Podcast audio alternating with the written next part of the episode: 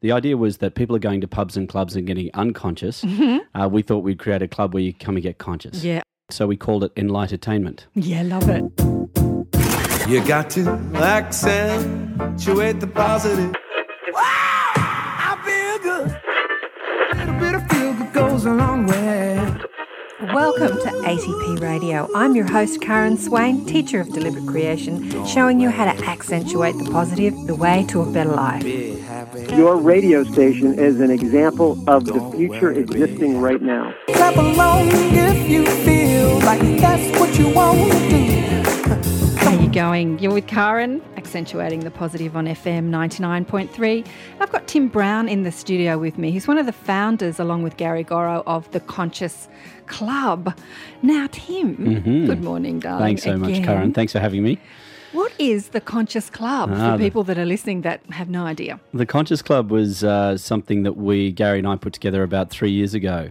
We saw that people were interested in doing things that were enlightening, but a lot of the enlightening stuff was very austere, and we're seeing people wanted to do things that were entertaining, but they were a bit vacuous. There wasn't really a lot to them. Mm-hmm. They weren't learning anything. They weren't really engaging with people, and so we came up with this idea that there was a, a big gap in between, so we called it Enlightertainment. Yeah, love it. And uh, Enlightertainment. Enlightertainment. And, As opposed uh, to infotainment. Infotainment, yeah, yes. Yeah, yeah. And uh, so it was enlightening and it was also entertaining. Yeah. And we thought it was a good idea because it was what we wanted to be doing.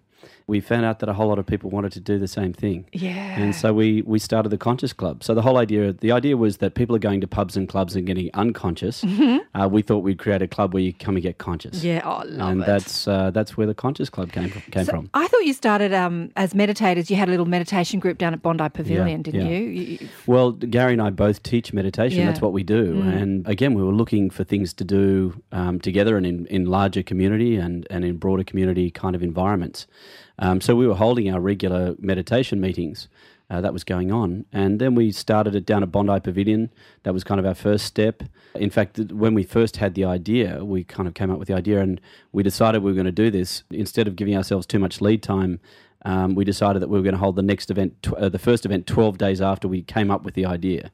twelve days later, we held the event down at Bondi. We had two hundred twenty people turn up to the event. Great. Um, and every night's got fresh, you know, uh, fresh vegetarian food, live music, short film, speaker, uh, the Do Good Challenge, which is where we give someone five hundred dollars to go out to the world and do good with and come and tell us what they, they do with that. So have you been doing the Do Good Challenge from the beginning? Not right from the beginning. Right. That's something that has evolved. Mm, mm, um, that mm. kind of came into play. Mm. But um, every night has those elements mm. and also the social component, mm. uh, which people really enjoy. Mm. And, uh, you know, we, we uh, people really come for the stuff that happens in the room, but just being in contact with conscious people yeah, definitely. Uh, is a really, really important thing. In fact, we've got rules at the Conscious Club after the event. One of the rules is that you have to introduce yourself to three people in the room, otherwise you're not allowed to come back. You know, and that works too. It's it's really interesting because I was at your last event. Yeah. And people are really shy when doing that. I'm yeah, not a shy yeah. person actually as a kid. I noticed, Karen. I know. As a kid, I was desperately shy. If yes. Even if an adult talked to me, yeah. I would just cry. Yes, I would yeah. just cry yeah. and um, I couldn't talk to a stranger. So yeah. I've learnt to be not shy, mm. but because of coming conscious, like we're all one, we're all the yeah. same, you yes. know, we all have the same fears, we're all afraid of everything else, so like get over it. Yeah, absolutely. But interestingly enough, at the Conscious Club, you know, people, I have uh, these lovely young people coming up and going, yeah. G'day, how are you? Yeah, and yeah. what I love is because I'm not their peer, that yes. you think that usually people stick to their peer, like their yes. age group, or like, oh, it's safe to talk to them because they look around my age. That's it. But these people don't. You it, know, these lovely young people come and say hello to me and older people come and say hello to me. It's so great. It's great, isn't it? Mm. And it's really interesting. Um, in fact, one of the nights that we ran, I was emceeing and I forgot to mention that thing on the night that everyone had to introduce themselves to three people. Mm-hmm. And Gary and I walked out into the space afterwards and the whole room had a completely different feel and we couldn't work out what had happened.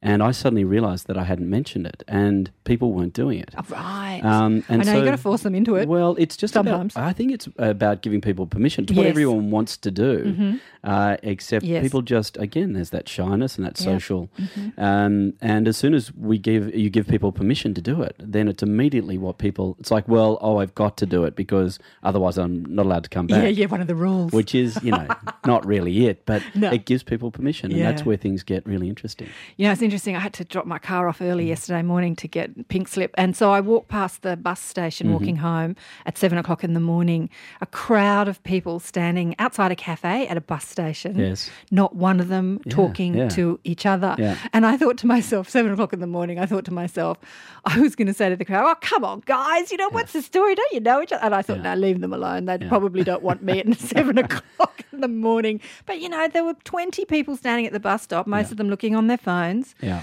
not talking to each other, yeah. all standing together. And yeah. I'm thinking, what is that? I'm I'm a country boy, you know, so originally. So, you know, I, I've always got my head up and, uh, you know, say hello to people. And, exactly. you know, I found it interesting. Again, this is one of the other reasons and one of the premise behind the Conscious Club is that we lived in Paddington for a while and, you know, sharing walls in that suburb. And I remember we moved into this house and I spoke to the people on one side of us and the people on the other, and they didn't know each other. They'd been living one house apart for twelve years and they, they'd never met each other. Crazy. You know, within a day I'd introduced them to each other. It's crazy. But, you know, it is, it's crazy. And I think that's something that we really want to create at the Conscious Club is that community and about connection. Connection. And I think if people start to feel comfortable doing it in that environment, yeah. they start to realise what comes out of it and the benefits and the connection and the synchronicity. And then they start doing it in the rest of their world, their lives as well. Yeah. I think that's what we're hoping is that there'll be that ripple effect. Well, there definitely is. There's, there's definitely a ripple effect. I can feel it. Look, moving out of the city for nine years, being yeah. up on the northern beaches mm. and coming back into the city yes. after nine years of being away from the city, mm-hmm. I was amazed at how things had changed. Yeah. Absolutely amazed. We're going to talk more with Tim Brown coming up. I'm going to play a couple of songs, but I'd like you to explain exactly what you think consciousness is, being conscious means. And we're going to talk about his conscious currency, which I've got in my hot little hand. It's very exciting. It's shiny and it's gold. And it does amazing things, and we're going to hear all about it very soon. So stay tuned. You're listening to Karen on Accentuate the Positive. I've got guest Tim Brown in the studio with me.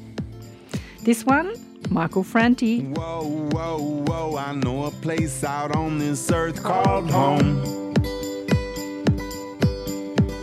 After a thousand miles of road you're gone, you finally see the light that lets you know.